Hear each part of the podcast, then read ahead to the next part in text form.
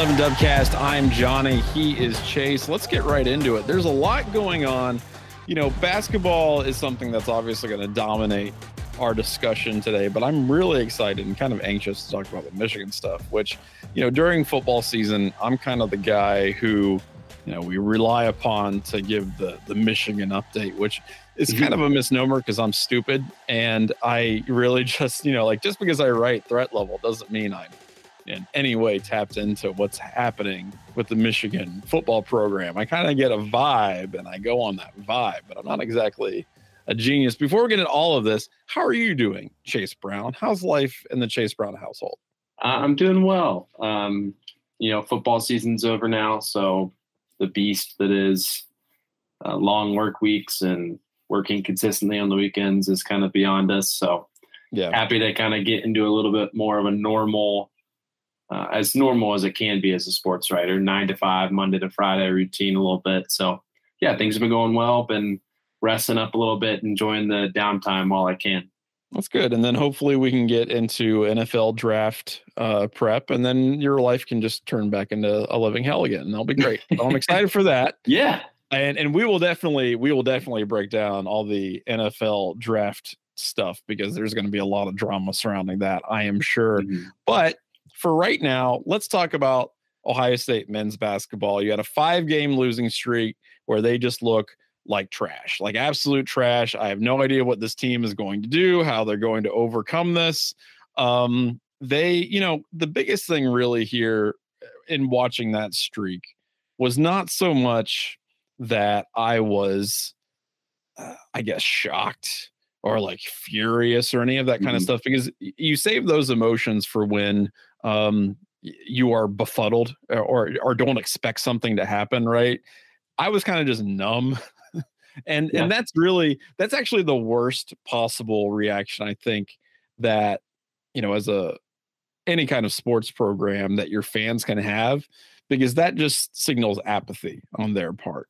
And you know, I would be really angry and upset if I thought that this team was not going to have an inevitable slump in the middle of the season. And yet, that's exactly what they did.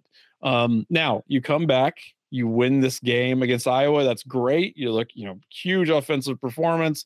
Uh, Ice Likekele comes out, scores a billion points. Had really been giving you, you know, nothing uh, for a while, which you know that's it's good to see uh, that kind of turn around a little bit. Um, but I don't know, man. Eh, despite the streak being broken, okay, how do you feel, Chase, about where this basketball team is right now? And particularly going into a stretch of the Big Ten where they could do some good things, maybe get back on track, or lose every single game. Yeah, um, I would honestly say my assessment was very similar to yours. I had just kind of grown a, a general apathy to anything that Ohio State basketball was doing. Um, mostly because I knew how talented this team could be. You know, this yeah. team uh, on paper, the talent that they have should produce wins. Uh, and I kind of grew tired of watching the same game over and over and over again during that five game skid. It just felt like Ohio State would come out, start slow, look sluggish offensively. They've never really been it's surprisingly under Holtmann, who came in with this defensive reputation from Butler, had never really been known as a defensive program mm-hmm. uh, under, in his tenure. But the offense just sluggish and slow, and you know by halftime that both teams are in the twenties, and right, you don't yeah, even right. want to watch the game anymore. And yeah, and that's kind of how I felt, and, and and it was in the midst of that skid, I could just feel myself not getting angry with this team, but just kind of being indifferent. Like right. whether they won or they lost, I, I wasn't really overjoyous. You know, I wasn't excited if they won. I wasn't down in the dumps if they lost. It just they weren't giving me anything to be emotional about. Mm-hmm. Um, so having their victory over Iowa on Saturday, one that was really dominant, honestly, you just got to see, you know, what this team is like at its at its best. Um, with Brice Sensabaugh scoring a career high 27, mm-hmm. Ice Likekele scores 18, adds 10 boards, seven assists. Like which is like more points combined than I think he had in the past like eight or ten. Yeah, something yeah. ridiculous. You see these guys, they're they're perform. They look like they're having fun too. Um, there's that one sequence with uh, where Felix Okpara gets a block, where Sean McNeil pulls up like he's at the RPAC from half court, nails it. You know, it's just it's things yeah. like that. Where you're like, okay, this team looks like they're having fun. It looks like there's some energy. They're playing to their potential. So I was excited to see that, and I, I have some some optimism going forward that yeah. they can enter this stretch with a little bit of momentum heading in their direction. All right, so yes, and no. I mean, the thing is, yeah. I still feel it still feels kind of like there's some weird vibes around the team. Part of that, I guess, is Justice Sueing um, not being a starter right against Iowa. And I know there's, I don't know. to me, yes, the Iowa game they were very dominant. You get a, a you know just an all-world performance from Ice Likekele, who not just the fact that he scored 18 points, but the rebound, 10 rebounds, seven assists. I mean, the dude was all over the place that's a big time performance on his part. Um, but it almost feels like none of that was a result of I don't know, Holtmann or whoever specifically changing something and like fixing anything, if that mm-hmm. makes sense. Because, for instance, like having, you know, Brice Sensabaugh not start, right? And, and just quote unquote send a message or having Justice Sueing not start. This feels like kind of just pulling whatever levers are in front of you and kind of hoping something happens. And you know, the thing is, and I always go back to the schedule because you look at it and you're like, there's no easy outs here, right? The the literally the easiest team that you have remaining on your schedule is at Michigan. And if that's mm. the case, you've got problems for a team that lost five in a row. And in that five game losing streak, when Ohio State, one of the best offensive teams in the country, only managed more than 70 points once during that streak. So to me, it almost feels like that's who they've become rather than Iowa being a return back to normalcy. Mm-hmm. And again, we're going to find out, right? You've got games, three of the next four are on the road. You're playing Illinois, Indiana, Wisconsin, at Michigan. Eh, that's going to be a test. That's going to be a real test. If they have righted the ship, you will find out in the next two games. I, I, think that's that's pretty much it. At Illinois, at Indiana, if they, I'm not even saying they have to win both of them, um, but if they don't win at least one and then kind of replicate some kind of positive offensive performance, and like you said, not come out looking sluggish, I gotta I gotta say, man, I still think the last half of the schedule, this last part of the schedule here, is going to be really really rough for them. Yeah, um, I, I made a joke about that the the lack of scoring more than 70 points in my school session earlier uh, last week about you know Ohio State wasn't even playing well enough that if every game were at the Schottenstein Center, that fans would leave with free McDonald's fries, or you know, let alone a Big Mac. You know, yeah, I felt like that was a guarantee when I was growing up, going to games that for me personally, I always wanted them to finish in that 70 to 79 point range because mm-hmm. I wanted the fries more than I wanted the Big Mac. Of course. Yeah. Um, I don't know where I would stand on that today. I haven't eaten McDonald's. It feels like forever. Um, but yeah, I just I, I laughed about that because I was like, this team isn't even scoring enough points where fans would get free fries. Like that's it's it was a very poor stretch of offensive play um, for Ohio State's just Ohio State all around, really. You know, Brice Sensabaugh looked like he was struggling at times. Sueing, as you mentioned, had been a shell of himself. Um, and then Zed Key's injury, him bouncing back, um, trying to find himself after hurting his shoulder against Purdue. Um, and we'll dive into a little bit of his new injury that he's got going on. But you know, it just seemed like this team struggled to really find any offensive production from its top players, its top scorers, and um, that just kind of led to this flurry of losses. So I do agree that when we when we look at them diving into this more difficult stretch of their schedule, I do also still have some questions about where the offensive production will come from, especially if Sensabaugh and Sueing and Key, should he return soon, uh, are not on the top of their game. You know, who are, are you going to get points from McNeil? Are you going to get points from uh, a Roddy Gayle type. Who are you going right. to look to to get you points?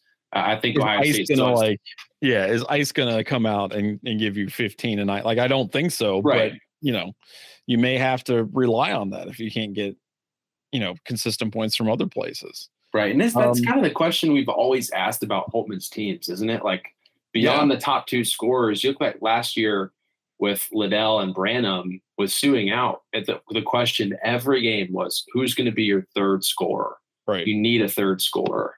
Um, and the year before that with Liddell and Duane Washington Jr., mm-hmm. you know, Sueing Sueing was there, but also was still trying to find his identity. Um, but then again, that's the team that makes it all the way into the tournament as a number two seed. Uh, unfortunately, loses to Oral Roberts. We don't need to talk about that game at all. But you know, that's the last team that had three consistent scorers for Holtmann, uh, and and they're a number two seed in the tournament, and would you know hopefully you'd like to think they make a deep run in that tournament this year they're still looking for that third scorer so if they really have any aspirations for a deep postseason run they need to find that quickly yeah i would agree and you know the thing was that i i know you know, Holtmann said that his uh, his knee has responded well to some of the treatment, which I have no that makes no sense. I, that's a nothing statement, and and I do appreciate that he said he had no real update, and then pre- proceeded to give uh, Ohio State fans no real update. Um, also goes on to say continues to be a day to day situation that we're monitoring.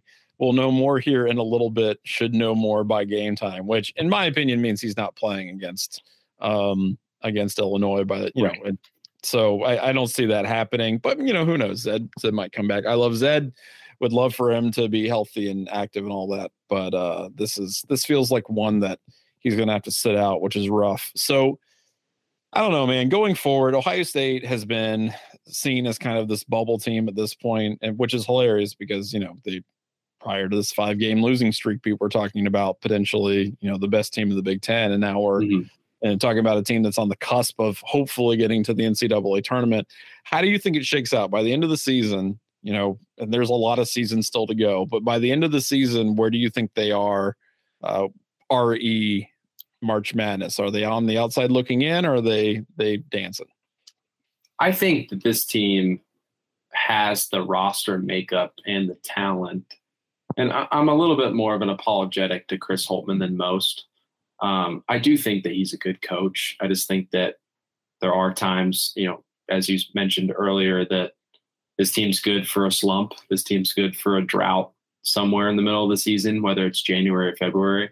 But ultimately, I do think that he is a good coach, and I think that he can get the most out of this team. It is just still trying to find its identity offensively, um, and, and I think that really you have to find the best way that you can to pick up the pieces defensively, um, especially if because your number one scorer is Brice Sensabaugh, a person that does not like to play defense. Uh, Justice Sueing is you're going to be your number two scorer. He also does not like to play defense. And then your third scorer is Zed Key is an undersized big man who can't play defense against the best big men in the Big Ten. So really, you just have uh, so many disadvantages defensively uh, I think you need to find offense first because you need to be able to hang if your defense is going to be giving up so many points. But then also you get you have to have some sort of defensive identity in the Big Ten, and I think that if you're able to form some sort of semblance of identity on both sides of the ball, that I feel good about Ohio State's chances to to at least make the tournament. Now, what they do there, I don't know, but I do think that they have a good chance to at least be one of the last four teams that make it in. Um, and I give them probably too much credit for how they performed to this point and how they may perform the rest of the way. But that's kind of where I'm at right now. Let's see how they do in this stretch. If they perform miserably, then I will jump ship and yeah. claim, you know, that I was wrong. So I just think right now I kind of have a little bit more optimism than most probably do. Yeah, I mean, I'm I'm going to be honest. I don't know if I'm completely sold on Chris Holtmann being a very good coach at this point. And, and look, this is a three and five Big Ten team, right? This is a team that basically had to go to overtime against Rutgers just to get to 64 points. Lost to Nebraska 60 to 63. I forget how much you said. Like I think they had like 22 at halftime or something like mm-hmm. that. Yeah, they had 22 at halftime against Nebraska. Um, that doesn't just happen. Like I, I, you know, there are times when okay, everybody goes cold and that's a crazy thing, but to me that seems like more of kind of a regression than a a fluky performance. To me, the fluky performance is the 93 at Iowa or against Iowa. Um, I I don't know. I don't have a lot of confidence in this team. In part because I don't see them developing that defensive identity at all. I, I, just I don't see uh, you know at this point in the season, right? You're you're almost 20 games into this thing. Mm-hmm. Um, if you haven't developed a a defensive identity by now, I I don't know. I don't feel very confident that that's something that's going to happen um, anytime soon. So I don't know, man. Maybe they make the tournament and they they kind of sneak in there at the end, but this just to me seems like a team that's still floundering in a lot of ways without the presence of Zed, I think that really hurts them. I, you know, again, he is an undersized big man, but he he plays hard. He's a guy who'll go in there and fight and do the things that the rest of the team isn't really willing to do. And I don't see somebody else really stepping up in that role. So to me, I, I think they've got problems, um, which is unfortunate because this is an incredibly talented team offensively. But um, yeah, I just I don't know. I think a lot of the issues that have led to that five game losing streak have not necessarily been fixed. Mm-hmm. And I don't know. They've they've got a tough Big Ten slate to navigate going forward. So we'll see what happens. But you know, there's other basketball going on as well. Believe it or not, Ohio State does have a women's basketball team about the as of this recording about to start the well they're into the third quarter of the game uh didn't have a great second quarter they're down uh what i think by six at this point mm-hmm. seven against Iowa. Uh, but number two, Ohio State Buckeyes out there undefeated playing the number 10 Iowa Hawkeyes. Big time seats being filled up there in the Schott. Not not a sellout as they might claim, but still quite a big turnout for women's basketball in Ohio State Buckeyes. How are you feeling about the Lady Bucks out there? I think I think it's pretty awesome that they're doing so well, and uh, especially given that you know a lot of people might say that this is a team that was kind of a flash in the pan for a few years, but this seems like a program with staying power at this point. Yeah, um, I uh, just read a piece today from a wonderful reporter named Brian Hamilton of the Athletic. Um, I'll have a have a rundown of what he had to say about the women's basketball team in the Tuesday school session. Mm. Um, he kind of talked about where this team was a few years ago and the decision that Kevin McGuff had to make and sort of changing the formula for its success. Um, mm-hmm. He talked about the 2017 2018 season where Ohio State won 28 games, won a Big Ten championship, but got bounced in the NCAA tournament by an 11th seed uh, of Central Michigan, I believe it was. Um, you know, you kind of look yourself in the mirror, you're like, we just won 28 games and we lose, we're upset by an 11 seed at the NCAA tournament. So there's there's obviously a disconnect there. Um, and what McGuff did, um, and Hamilton writes this in his article and explains it in a much better way than I could. But basically, McGuff has made the decision to maybe sacrifice talent a little bit for the sake of team chemistry, um, to get players that are willing to lay down their personal agendas uh, and pick up, you know, for the sake of the team, a mindset and a focus to be team players, to really you know not care about individual success for the sake of team collective success. And that's become the culture of Ohio State. And I think, as you said, this is a culture that will stay mm-hmm. um, for years to come because you have players that, yes, they might not be the same players that South Carolina or Stanford or UConn get, but they're players that work well together and they're players that are bought in to something that is bigger than themselves. And I think that will go a long way in the years to come. I know right now they're 19 and 0 this season. Um, there's no reason to believe that maybe they don't have this crazy as a start in the years to come, but that they're going to be a team that's well above 500, contending for a Big Ten championship and making deep runs in the NCAA tournament for for a long time.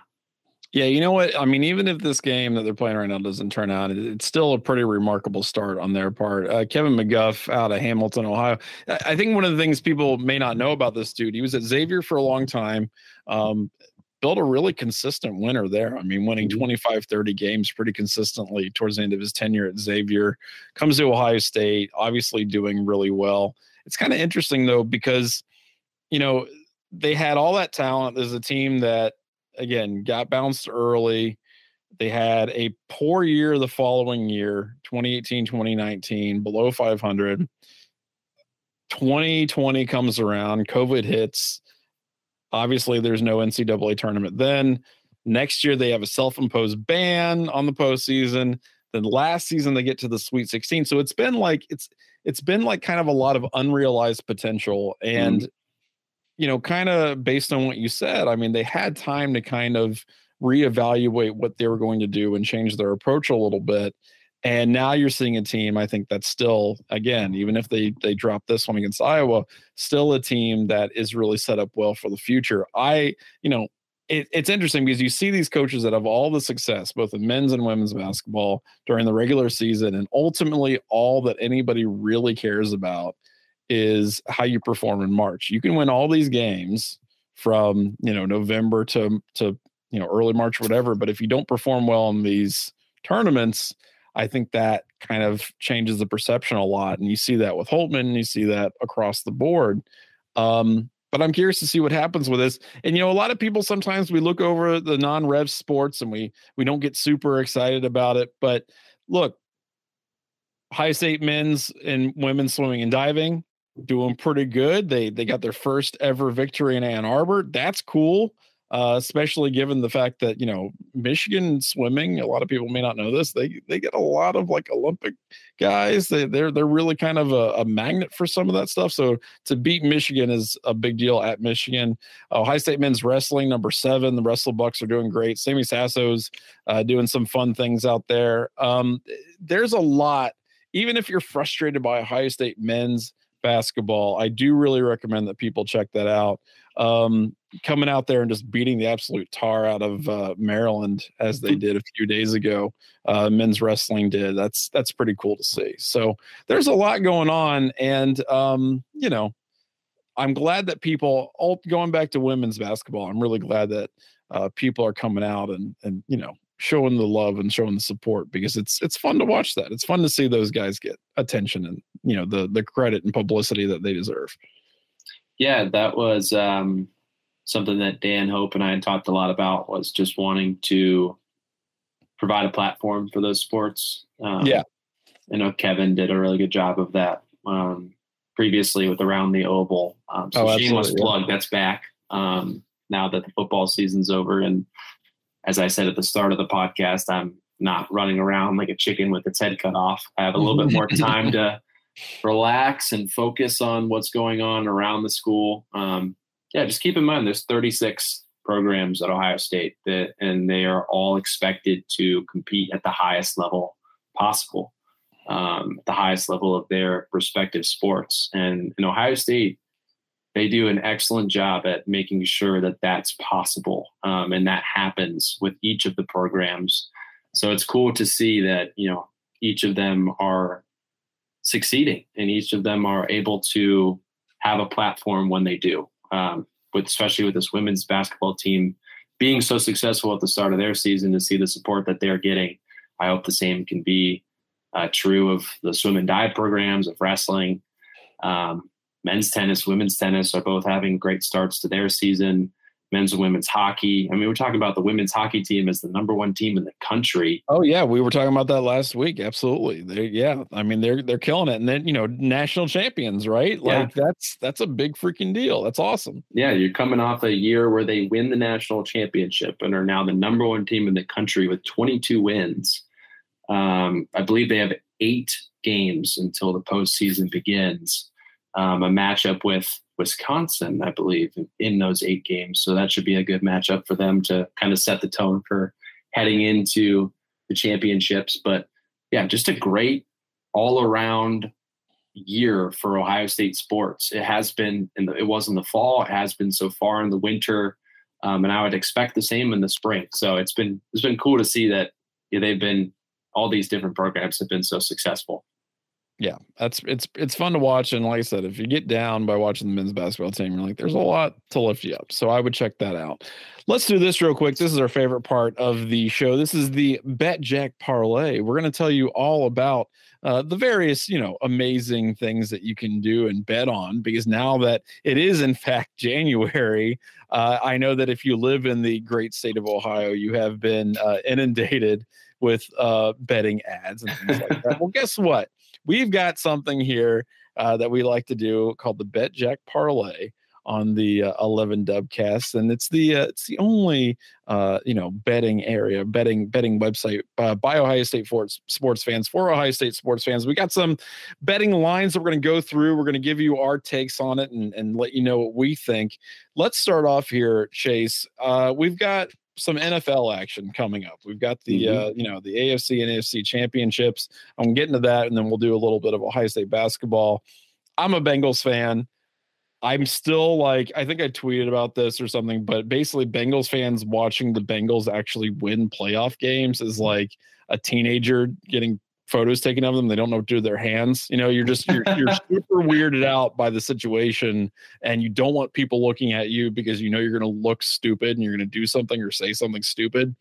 Uh, they looked incredible against the Bills. They, I mean, that game was basically over from the jump. Joe Burrow was on point. Their defensive line was annihilating the Bills' offensive line all the backups on the Bengals offensive line looked fantastic, particularly in pass protection, uh, and and frankly, run blocking. I mean, that Joe Mixon was was eating the entire game. Yep. Um, they look really good. They look really really good coming off of that Bills win.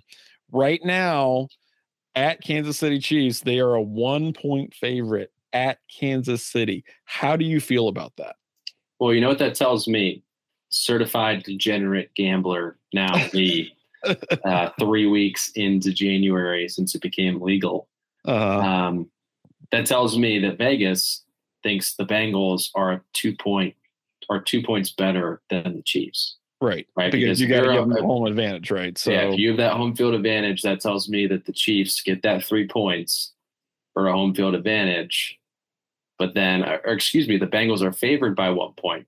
So the Chiefs are getting the benefit of that home field advantage. Right, exactly. So exactly. we're talking that that Vegas thinks the Bengals are at least three points, pushing four points better than the Chiefs in the minds of those sharps out in Vegas. Now, do you so, think that's a result of the Mahomes injury deal? It could like, be. I, I do think that definitely plays a factor.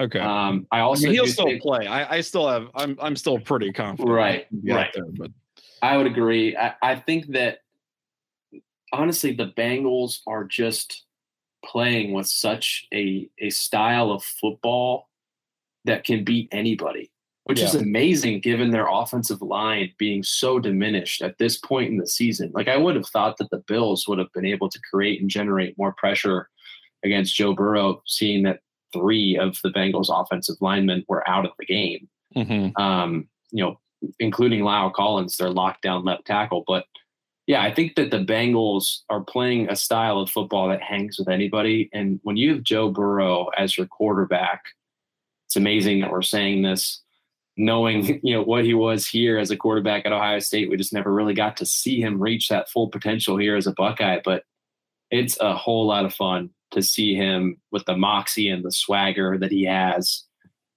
Just so so confident within himself and having yeah. the weapons that he does with Ja'Marr Chase and Tee Higgins um, and, and, as you said, Joe Mixon was running people over, was blasting through the offensive line against the Bills over the weekend. I, I just love that offense. I think that that defense is also it's it's just reaching its full form, you know, in the best possible time. And so I, I do I, I would take the Bengals in this game. I feel confident in that pick.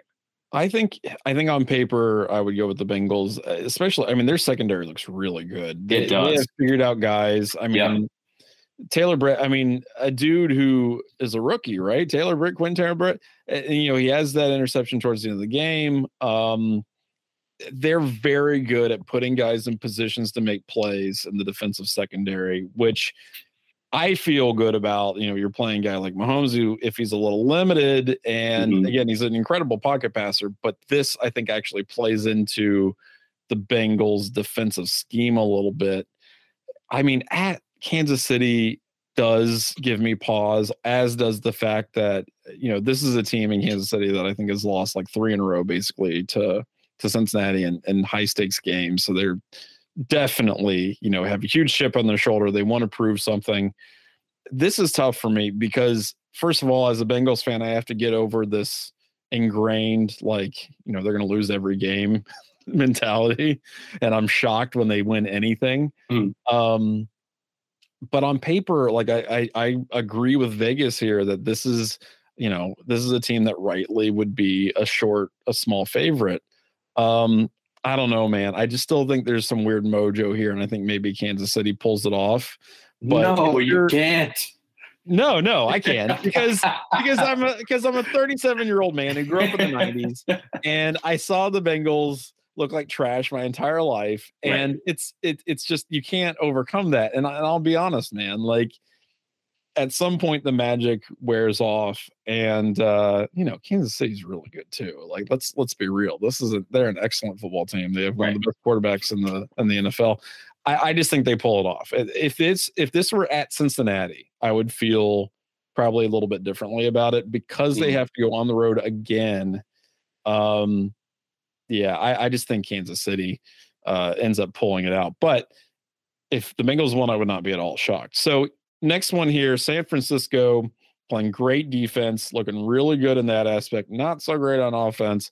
Uh, is playing the Eagles, and right now the Eagles looks like they look like the best of the four remaining teams, in my opinion. Right. And that that's a pretty high bar given how well the Bengals have played. Uh, right now, the Eagles at home, two and a half point favorites, but I actually think is a little bit low. Um, because yeah. honestly, man, like I would, I I'm taking them here by like over a touchdown. I think they look really good right now. Yeah, I agree. I, at some point, this Brock Purdy magic has to run out, right? Yeah. Like I yeah. know that the, I mean, the, Eagles honestly are the biggest benefactor of that maybe in NFL history with Nick Foles a few years ago. Mm-hmm. So they know the magic that can happen when you have a backup quarterback that nobody expects to be successful that carries you to a Super Bowl and sure. wins it. But I just feel like you know they have to this game's in Philly, right? Yes, it is. Yeah, so this game's in Philly. They have to go on the road uh, honestly, you know, you know that the Eagles are going to bring out Meek Mill and he's going to rap, you know, dreams and nightmares, and they're going to get the crowd into it, and you know, they're just playing at a different level, similar to how I mentioned with the with the Bengals. I just think they're they're coming to their fullest form uh, at the best possible time. Mm-hmm. And I don't know how much we should really, you know, weigh into how well they played against the Giants it's it's really hard because the Giants dominated the Vikings, and then the Eagles come out and dominate the Giants. Right. So you're like, how good are the Eagles? Really, you'd like to look at the scores and be like, they're the best team that you know they have all everything in front of them to go win the Super Bowl. I think that's that can be true, but also kind of have to temper my expectations a little bit because of who they played and because they beat down the Giants so badly. Mm-hmm. But I also just think that they're they're so talented and they they really have been playing as one of, if not the best teams in the NFL this year. So I agree with you. I'd I'd take them big. And it's interesting too because a lot of it, I want you know again I I think they're right now they're playing at a super high level. But Jalen Hurts, for example, uh, this is a guy who's kind of been up and down in the past you know four or five games, right? right. I mean, in a sense that can rack up a ton of yards, but also a couple stupid turnovers or you know, maybe doesn't have so many yards, but makes really critical throws. And so, in a situation like this, you know, a young guy like him, it's, I really do think that, um, I mean, I think Philadelphia is going to win regardless, but how it turns out is going to kind of hinge on how well he plays. Um, because I, I, I think that, I don't know, it, it's just an interesting situation given what we've kind of seen from him in the past, like I said, four or five games here, where it really he really has run hot or cold. Um, so I don't know. It, it'll be an interesting game, probably more so than maybe some people might think because of that. Mm-hmm. Uh, but I'm also, I mean, quarterback play in, in both of these games is just going to be absolutely paramount. It always is. But in this in this particular situation, I think in both games, whichever quarterback plays better is going to be the team that wins that game. Um, and right. I, I, think it's going to have an enormous impact because right now at this point that all of these teams are going to rely heavily on uh, you know quarterback play to to get them across the line. And and maybe and, and with the Bengals, I mean, I think one thing maybe that you could say that gives them advantage is that that doesn't necessarily hold true for them as much as some of these other teams because of how well you know like Joe Mixon is playing and, and the offensive line can run blocks. So that'll be interesting. Um, all right. So last one here. This is Ohio State and Illinois. Illinois is a you know three and a half point favorite at home. in the basketball game here. Uh, and I guess you know by the time this publishes, so in a few hours after this publishes, how are you feeling about that one? Where how do you feel that one going? I feel like because of what I said earlier, I, I have been giving the Ohio State men's basketball team eh, a lot of the benefit of the doubt. Yeah. I, I also can say this though. This I can use this as my crutch. I won't pick them to win outright, but because of how close all of their games have been recently, save for mm-hmm. the Iowa game. I mean, each of their five losses went down to the wire, which made them, which is what made them uh, so painful to watch uh, because neither team wanted to just go out and win it. I think that this game could have a very similar script to the ones where Ohio State played in those five losses. And if they lose, they're going to lose by one or two or three and cover that spread. Uh, or if they win, they cover it anyway. So mm-hmm. I'll say that Ohio State covers. There's either going to be a very painful, boring game that ends with Illinois winning by one or two or three, or Ohio State wins outright. So I'm gonna, I'm gonna, I'm gonna say that happens. Okay, that's uh, I think that's a fair take. The thing about Illinois, this is what I find really interesting. So it's almost like in terms of um, you know offense and defense, Ohio State and Illinois are kind of mirror images of each other. So Ohio State's off- offensive rating is like twentieth in the in the country out of 363 teams. Uh, defensive rating like 107th. Illinois 102nd offensive rating, 21st defensive rating. So this is really like good on good when it comes to this. And yeah. if you want proof that Ohio State has fixed its offense, okay, well then some first inkling will come against a pretty good defensive team in the Fighting Illini. Um, I don't think they fixed it. I don't think it's gotten that much better. So on the road against Illinois. Give me Illinois on this. I agree that it'll probably be a fairly close game, uh, but I I think Illinois takes this. Uh, it's a good line. It's a really good line. It is. It's an excellent line, and they're they're great at setting it right because that, that make, you know what I mean. Like it Vegas always wins. It that's right. That's exactly right. So that's the bet Jack parlay. Thanks for uh, you know following along with us and and hopefully you know what i haven't been keeping track of how accurate my predictions have been and there's probably a reason for that but if you agree or disagree feel free to follow along and and you know we'll keep we'll keep trucking with our picks.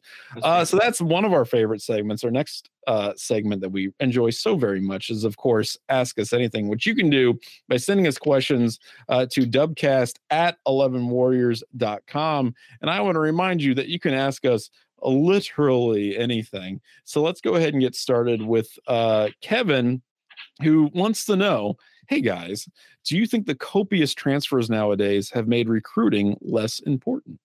What do you think, Chase? That's a great question. Um, I think that it's still just as important, but I think it makes coaches' lives more difficult. Um, yes, I, I, think that is that is undisputable. Yes, that is undisputable. Yeah, it is something that I know you wrote about in great detail is just how stretched thin a lot of these recruiting staffs and coaching staffs are during football season and even outside of football season. Yeah. Um, so I think on its face, uh, recruiting is not any less important to Ohio State or any other program across the country. There is just more time spent in other areas mm-hmm. even though that remains constant. Um, so I think that yes, the transfer portal is this wild, wild west thing, but I just think it's another responsibility added to a coaching staff and recruiting staff's plate, making their lives more difficult. Right. Not necessarily saying that they're spending less time on recruiting, if that makes sense. Yeah, I don't think it's made recruiting less important. I just think it's made transfers and NIL and all that stuff more important. And yeah. so now you have two things that are also very important, and all you've done is just increase the workload. I mean, that, that's really what has happened. Um, and it's it's tough because you know staffs they are not built to accommodate this like these these football like they can and and you know it's something that they're obviously working on um but as i wrote you know this is something that's going to require i think a different kind of effort from um college athletic departments and things like that. It, it can't they can't continue doing what they're doing because they simply don't have the time or personnel for it. And it's right. you know, and again, I I generally support NIL. I think NIL is a good idea. I think it just needs to be. I think everyone involved kind of needs to get a handle on it and also come to a consensus, uh, both from the players, you know, standpoint and also from the coaches, athletic departments, all that. I, I really do think that some consensus needs to happen so that everybody can kind of handle this in a sane way. Mm-hmm. And because ultimately, what's not sustainable about it is not like the money being thrown around and all that. I think what's not sustainable is um, the current setup of how it's being like monitored and handled and things like yeah. that. There's, there's just got to be more. There's got to be a bigger apparatus involved um, to make this thing work. Because right now it's like, you know, it's it's the old tale of finding something new or cool and then keeping the same personnel and, and telling them, hey, you can handle this extra job too. You know, like asking people to take on more when they already have a really laborious and, and difficult job is is not not always the smartest thing to do. So um, again, I think NIL is a good idea. Good idea. It's a cool thing. Uh, we just have to kind of get a more of a handle on it than we have right now. Um, and asking coaches and you know the football staffs and all all those things to kind of like take on all of that, I just don't think is sustainable or fair. Uh, this next one here is from our good friend Alvin, who wants to know what was your favorite sneaker when you were a kid. Wow, that's a great question too. Yeah compliments to everybody that asks questions because I often feel like in the oh, times that I've been on the podcast that they're not questions that I can just answer right away. like this, everything I'm everything I'm saying, everything that I'm saying right now is buying myself time to really limit down the options. well, I did. I'll, I'll, tell you what. I can let you wait a second because I did have a favorite sneaker when I was okay. You knew right off the bat. You're saying oh, absolutely right, right away. Okay. Well, and again, I grew up in the '90s, and there was sure. a lot of excellent choices as a you know as an you know late 80s early 90s mid 90s kid if you were mm-hmm. big into sneakers there were a lot of options i mean yeah. jordans were obviously coming out although i wasn't nearly cool enough for jordans um, but there are a lot of really, in retrospect, kind of hilarious options. I think I've talked about soap shoes on this. like, do you know what soap shoes are, Chase? Uh, I don't. They were shoes. By, by the way, this is not my answer, but they were shoes that had these plastic, um, like I don't want to, uh, like grooves or hooves built into the sole for grinding on like you know rails and things like that. So instead of using a skateboard you use your soap shoes to like grind on the sidewalk and on the rails and stuff like that yeah. like handrails and things. Uh my real answer would be i really loved um airwalks like basically any skater shoe. I was a big skater shoe kid. I was not a skater because i was afraid of falling down and getting hurt but i loved the shoes because i thought they were super comfortable. So the airwalks the skechers i was all into that. Um when I was a little bit younger, I was big into LA gear, which you know the light up shoes that come with the came with the tag that was like a like a California license plate that said LA gear. Like, oh my god, yeah, so badass. And then of course the the pump shoes, right, where you like squeeze the the tongue of the shoe and it like pumps up your shoe. Oh my god. Any brand that had yeah. that was instantly like a playground winner. So LA Gear, Airwalk, Skechers. That's what I was all about. I did not have the exact shoes, but I had a Chuck Taylor version of the Benny the Jet PF Flyer. Ooh, That's sick. what I would go with. Um, That's fantastic. It didn't have that. the you know the green stripe that was on the back or the white and green PF Flyers logo, but it was uh, the all black Converse Chuck Taylor shoes that I didn't get until a little bit later. So I wasn't exactly a kid, but I was, you know, middle school age. I loved wearing those. I, I loved having those around. And I think people, you know, if they saw those shoes, they knew the movie, right? It's one of those yeah, things. Of course, it's a symbol. Um, so I loved them.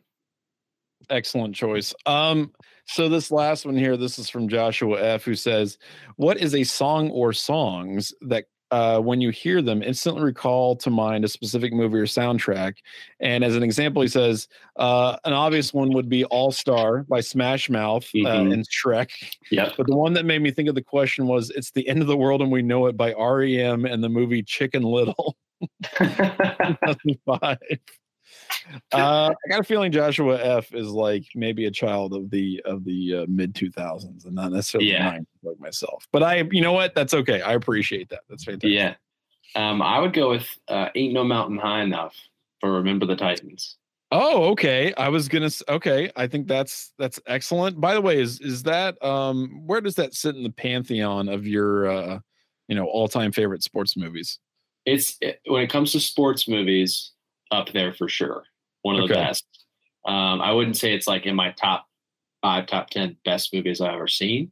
Sure. But when it comes to sports movies, that's one that I will like even if it's on TV, I'll like watch through the commercials you ever do that? Like, I don't. We, we're oh such yeah, a streaming dominant world now. I just have YouTube TV, but like, yeah, there's some movies where you just it doesn't matter what they are. You're gonna sit, you're gonna watch it old school because you just are right. so enraptured by what it is, no matter you know what you have to sit through. It, there's another option too to like watch it on Netflix or Disney Plus or Hulu. Like I could go right there. Could, why would you? Why right. would you bother pressing three buttons and watching it? exactly. I'm gonna rather... watch. I'm gonna watch The Godfather, and it's gonna take me five hours. Damn it! And I don't care if I could watch it in any other more convenient way. I'm going to sit here. watch commercials. That's, that's right. Saying. Yes, that's one of those movies TV for me. From Saturday, from three o'clock in the afternoon to eight o'clock at night, and that, that's how I prefer to watch The Godfather. Um, but yeah, I do. Yeah, absolutely. I know what you're talking about. I've probably seen Men in Black like 500 times. And it's not even like one of my favorite movies, but I just get sucked in because you know I know I know all the story beats and I know exactly what's coming mm-hmm. up. I'm like, well, I gotta I gotta sit through this because I I know that you know like Agent K or J or whatever is gonna have to you know help deliver that little cute little alien baby and then he's gonna get spit up on it. I'm gonna laugh and I just I gotta watch it. So um you know what I I was thinking about this question. This is a really good question. Um I it's kind of a darker example, but maybe Ride of the Valkyries from Apocalypse Now. like every time I hear that, I think of you know, those helicopters like flying over the horizon, like dun, dun, dun, and it's it, it's weird because you get some of these uh, moments, some of these movie moments that become super cliched, but it's because yeah. they make such an impact in your brain, and when you hear it, you're just like you instantly think of that, like every single time. Um, I will say though that the it's not so much like pop music that sticks in my brain. It's it, it's the movie soundtrack where like a key bit of music is something that I think about about a lot. So like from Star Wars, for example, right? You know, when the you know, the Empire theme, you know, mm-hmm. Darth Vader coming in, or um I don't know. Like we just talked about The Godfather, but obviously, like the theme from The Godfather. I mean, that's it's just one of those things that kind of just sticks in your memory. And then when something similar is happening in real life, that's what pops in my head. So it's not necessarily like the pop music selection that gets me. It's like I don't know. It, it's maybe the uh it's maybe the soundtrack. However, we'll say from Guardians of the Galaxy though, um I think one of those one of those uh, superhero movies that I think made a huge impact in pop culture because it was a little weird, it was a little different, yeah. and so they they did a lot of those Motown hits um, that came out, and I think you know "Ain't No Mountain High" that that's played in that song as well, or in that movie as well. Um, yeah, I would say that. I would say like some of the the the songs from Guardians of the Galaxy, uh, the first movie, um, that that's the one that I think of sometimes when some of those are played. So that's an excellent question. They're all excellent questions. Thank you so much for sending those in uh, to ask us anything. That's again dubcast at 11warriors.com. Fantastic. Thank you so much. Let's get out of here on this. What what what the hell's going on in Ann Arbor? What are we doing? What's going on there? we've got we've got dudes. First of all, we've got dudes uh apparently not getting charged with felony weapons charges um, until like the very end of the season, and then they're allowed to just kind of play it out, and, and nobody cares. That's one thing. Uh, Jim Harbaugh is buying people hamburgers. Um, guys are getting fired for unspecified computer crimes, I guess. I don't know. I don't, yeah. don't know exactly what's going on. What what the hell? What what is your what is your take on all of this? Because there's a lot going on. It's very weird. Yeah. Um, oh, and Jim Harbaugh apparently like tried to show up like with his uh, bank routing number to Denver, and they're like, "No, you actually have to interview." And they said, "Oh, I'm so I don't. I mean, I don't know. This seems this seems like kind of a mess. It seems like their their entire athletic department is really just gone nuts. Yeah. Um is it bad for me to say I kind of just don't care? like it, it's it's not that I I guess I shouldn't say that much. I just know that nothing's really going to happen from this. Right. Right. Because the NCAA is a shell of its former self and has no authority anymore. Um, I saw somebody, I can't remember who it was, was reading some Twitter thread talking about things that have happened since the start of the NIL era that the NCAA has sanctioned teams for, and then like what actually happened from those sanctions, and they were almost never followed through upon. Yeah. Um, I also saw Joel Klatt, Fox color analyst. He was talking about, you know, the NCAA files these sanctions or these violations, not sanctions yet, or maybe not sanctions ever, for Harbaugh, you know, the level one, the level two stuff, you know, they they issue these violations uh, for Harbaugh, but then they don't do anything about Florida guaranteeing uh, Rashada's $13 million for his NIL deal. And then he shows up and the money's not there. You know, it's just like, why are they picking and choosing what they're going to go after? Yeah. What if Florida just I don't know what the agreement was there, but they're offering a quarterback $13 million. He expects to show up and have the money, and they don't have it. So he gets out of his agreement. It's like, you know, there's, they're picking and choosing what they're going after. And then Michigan's just going to take this like a slap on the wrist. Well, I, I just always look back and I feel bad for like Jim Tressel, or like a beloved Ohio State coach that we always are going to have the conversation of what the NCAA came in and he did he did cover it up, right? Is that sort of the thing of like he did actually? Yeah, he lied to the NCAA, right? He, he about lied. something incredibly stupid to have to lie about, but yes, yes, he did, he did ultimately lie to the NCAA. He did that. The actions that were then taken forth from that point were justified, right? But now we're in the year 2022, over 10 years later, and similar violations different things are happening left and right around the NCAA, and these violations, these sanctions, whatever they come in, and it doesn't mean anything. And I just I feel bad for somebody like him or any other coach that was put in the grave for anything that they did wrong. Now knowing that you can pretty much just get away with anything. Yeah, it's it almost wild. feels like that was kind of the last gasp for the NCAA in terms of actually going after uh, marginal violations that they had some authority to, you know, police, I guess. Yeah. Um, yeah. because, you know, shortly after that you had stuff like Penn State. And obviously that's that's a whole other level of criminality and, and awfulness and things like that. But mm. in terms of like violating the NCAA's, you know, house rules, you know, petty house rules, that seemed like something the last time the NCAA actually had the teeth to try to enforce them. Because if you think about it, you know, shortly after that, Miami, for example, had a whole big thing with, you know, a booster and, and impropriety. And the NCAA was like, oh, we're going to come down on them real hard. And then it turned out they actually didn't. Um, you know, North Carolina having all these issues with basically fake classes and whatnot. We were like, well, that's in the past, that's essentially like a program killer.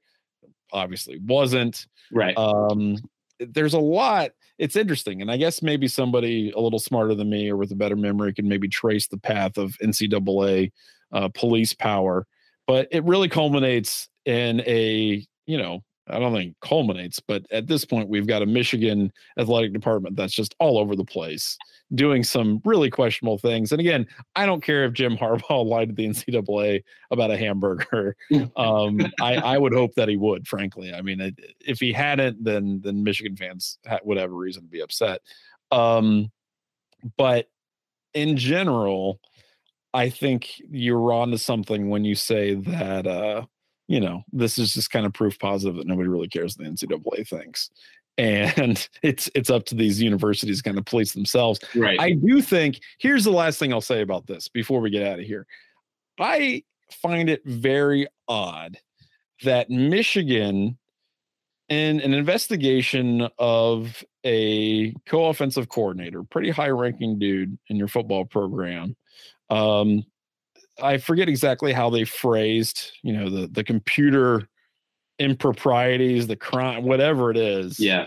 It involved the campus police, right? So that seems fairly significant. Um, and then they're basically saying like he's been dismissed and we're not going to answer any more questions about it. You're a public institution. Right. I don't know that you can really get away with that. I don't feel like that's on the up and up. And if I were Michigan fans or maybe just people who are concerned with transparency of Michigan schools, I don't think I would take that for an answer. I think that yeah. is not enough uh, on the part of the Mich- of Michigan universities or the University of Michigan. So I don't. That's the part of the story that I think bothers me the most is that Michigan's kind of like we're not going to talk about it, and that's the end of the story. Right. Um, it may be nothing. It may be something completely stupid and benign. Maybe I don't know. Maybe this dude goes into Harbaugh's email and checks out what he's doing with the NFL, and that's the the limit of it. And who cares? But you got to talk about it. Like this is a public institution. These are public employees. The public has the right to know why someone you know making a lot of money at a public school was terminated. Right. Um, and I, I don't think they're as forthright as they need to be right now. So it's interesting to see how that'll play out. Um, the Mazi Smith, I mean, come on, like I don't. that's a whole other level of uh, I don't know of shadiness that I don't yeah. particularly enjoy. But I think that's that's a different. Um, that's a different type of investigation and that's a different type of accountability that needs to be looked at. But it, for this immediate thing, um, I'm curious to see how it plays out, if it plays out, but we'll see. Regardless, thank you so much, Chase, for being here this week. Always enjoy talking with you. Um, right now, we'll give you an update, which I guess is kind of moot because you know by the time this publishes, everyone will know what happened. You're gonna know the score.